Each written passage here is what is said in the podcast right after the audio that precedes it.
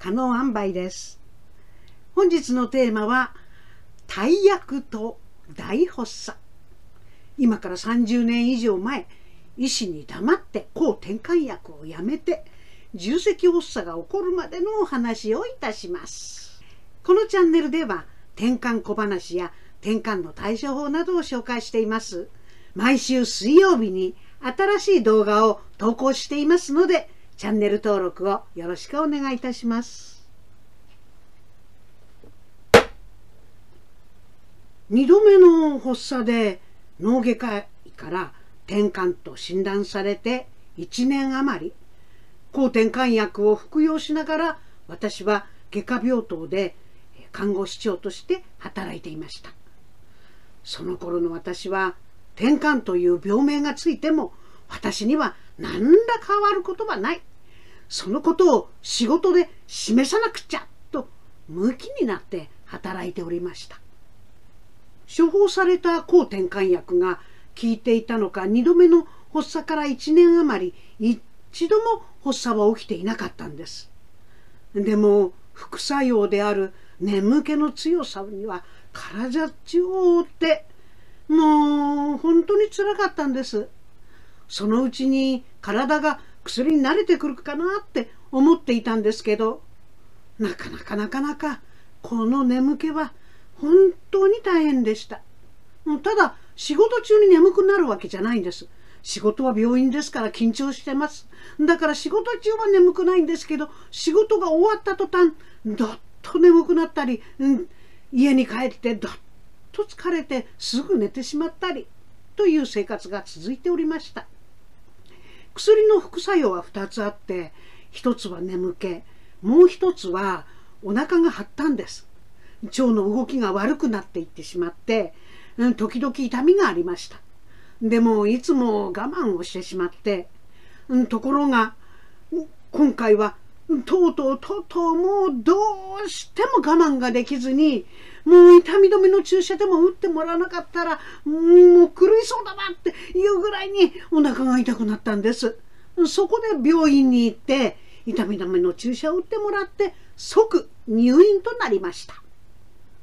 入院して数日、腹痛があったので医師からは食事も中止、薬の副作用も中止と指示されました。抗てんかん薬を飲まないと体から薬が消えていくのが分かったんですよ。だって体が重くないんですもの。そこで私は医師に相談せずに入院中に勝手に薬の服用をやめてしまいました。外科の先生はご飯が出た途端に薬を飲むようにって言ったんですけどね、私は「はい」って返事だけして飲まなかったんです。だって外科の先生も抗てんかん薬をもう中止して次に新しい薬にした方がいいだろうねって言ってましたし、私も脳外科の先生にそのことを相談する予定だったんです。だから退院したらどうせ薬を変えてもらうんだから今はうーん飲まなくたっていいんじゃないかななんて考えちゃったんですね。まあちょっと弁解がましく言えばやめてみようかなって思ってしばらくやめてみて、でもやめてる間心は葛藤していました。私の耳元で天使はこうささやいたんです。抗てんかん薬は飲み続けていた人が急にやめると反動で前より大きな発作が出ることがあるのよ。発作がゼロだったら薬が効いてるってことじゃない。発作ゼロのために飲み続けるしかないでしょ。飲まなかったら発作が出るのよ。発作があれば発作で傷ついた脳がまた発作を起こしてしまうじゃない。薬を飲み続けていればやめられる日が来るかもしれないでしょ。今やめたらせっかくいちねんかん一度も発作がなかったことが無駄になっちゃうじゃない。ダメよダメダメ、今やめたら絶対にダメ。すると悪魔は薬をやめたら具合が良くなるってことは、私はただの薬の副作用を受けるためにいちねんかん薬を飲んでただけなんじゃない？発作なんてあれ以来一度も起きてないわ。たったにかいの発作が起きたのは事実だけど、きっと私は転換の患者じゃないのよ。あんなバカな生活をしたからまた発作が起きたのよ。薬を飲みながら無理してたんじゃ何にもならないじゃない。そうだわ。しばらくやめて良くなったところで先生に言えばいい。先生、あの薬は私には合いません。やめたいんですって。腹痛は取れたのでさん、よっかで退院をしました。薬を内緒でやめてからいっしゅうかんごには私はもう働き始めました。その翌日の夜中、大きな痙攣発作をさんども続けて起こしたそうです。重積発作だったんです。夫はこのまま止まらないのではないかと思ったそうです。発作の後はゴーゴーといびきをかいて寝てしまったようです。朝、ぼんやりと目が覚めても私の体に起きている事態がよくつかめませんでした。足は立たない。手にも力が入らない。喋ろうと思っても舌がもつれて口がもごもごもごもごうまく喋れない。そして脳波を取るために病院に行って、それを持って知り合いの脳外科の医者のところにまで行って車を走らせてもらって、夫の運転する車の中で私はただただ眠り続けるだけでした。家でゆっくりと寝た後、夫からこう言われました。お前はわかんないだろうが、このまま死んじまうんかと思った、そういう発作だったんだぞ。俺は医師からお前の代わりに言い聞かせられた。医者からなんて言われたと思う？こんな無茶な生活をしていたら発作を起こして当たり前だ。若いうちは痙攣を止めるような力を持っていても、年を取ってくればそれがだんだんだんだん弱くなってくるんだ。もともと痙攣発作を起こしやすい人だったとしたら、頭を休めなきゃオーバーヒートするのは当たり前だ。こんなこき使い方をしたんじゃ脳みそだって持つわけないだろうって。うん、頭に休みをやれ。絶対に睡眠をとれ。うん、絶対に薬を飲み忘れるな。飲み続けろって。薬をやめようなんていうことは、発作が一度もなくなってから、ずーっと発作がなくなってから、それから考えればいいことなんだよ。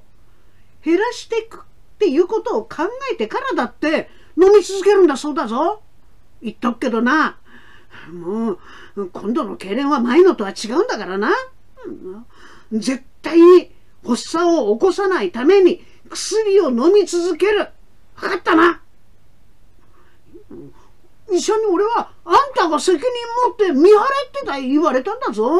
ったく今日は休ませておくしかないけど、とりあえず今までと同じ薬をちゃんと飲んで、それから薬が合わないんだったら別の薬に変えればいいから、そのことをちゃんと先生と相談するんだ。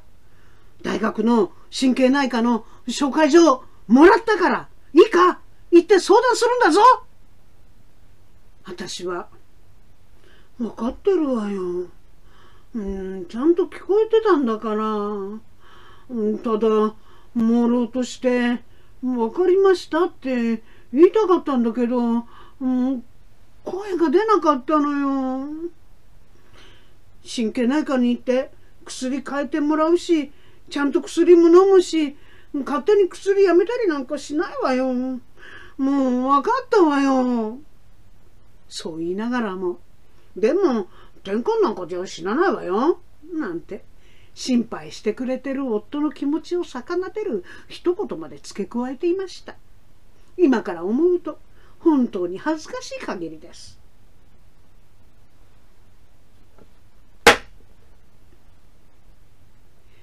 看護部長にはゆっくり休んでから出勤しなさいって言われたにもかかわらず、何しろさんがつの終わりからしがつにかけてのことだったんですよね。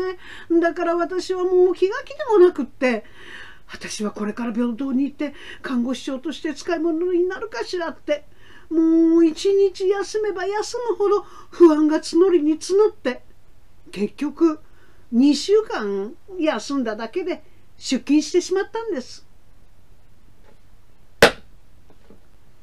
いかがでしたか？本日は今からさんじゅうねんまえの医師に黙って抗てんかん薬をやめて重積発作が起こるまでのお話をしました。私はここで皆さんにお伝えしたいことがみっつあります。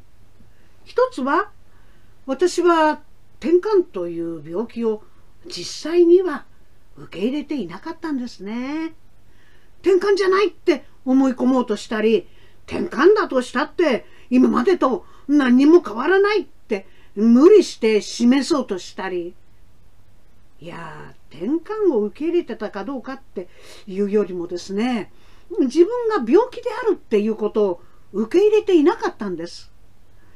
病気なんかには負けないぞ、薬の副作用にも負けないぞって愚かにも戦い続けて、そして疲れ果てていました。ふたつめ、